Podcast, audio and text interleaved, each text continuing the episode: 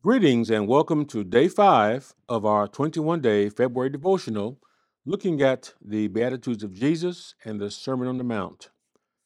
Our topic today is Meekness is not weakness. Reading Matthew chapter 5, verse 5, Jesus said, Blessed are the meek, for they shall inherit the earth. Many years ago, I watched a television commercial in which a young Charles Barkley said, the meek may inherit the earth, but they won't get the ball from me. in the first two Beatitudes, Jesus used words like poor, mourning, and in the third, meek. In the fourth Beatitude, Jesus used the words hunger and thirst. It seems that Jesus turned conventional wisdom and normal thinking upside down. He elevated what seemed to be weak words. In popular culture, there's nothing about meek that is admired. Meekness is often seen as weakness. There was nothing weak about Jesus or the kingdom of God.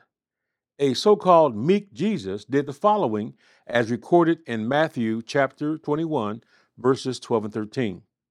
Jesus entered the temple courts and drove out all who were buying and selling there. He overturned the tables of the money changers and the benches of those selling doves. It is written, he said to them, My house will be called a house of prayer, but you have made it a den of robbers. I'd like to also point out that these were not folding chairs and card tables that Jesus turned over. These had to be benches and tables made of wood and stone, heavy items. This indicates Jesus' physical strength and likely a strong physique something else we don't associate to meek men. So, true meekness must be something other than timidity and inaction. We see Jesus' righteous indignation, which is the same as saying angry with a good reason, and bold actions to address injustice within a holy space. The definition of the words meek and meekness are deeper than we usually think. Being meek involves gentleness, but not without conviction and willingness to act. Barclay's commentary offers this interpretation based on the Greek word for meek, praus, as it was understood in the first century. He wrote, Blessed is the man who is always angry at the right time and never angry at the wrong time.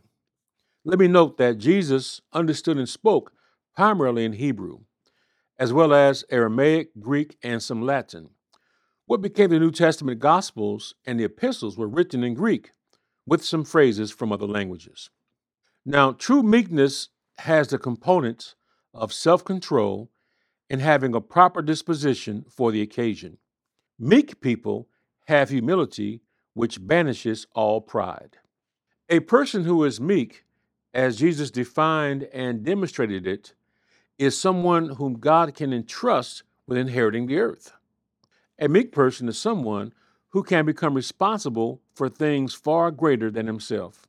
For example, we would never want someone too rash or too timid to handle important business. Meekness is essential to caring for people, serving people, and even correcting people. There is truly no weakness within genuine meekness.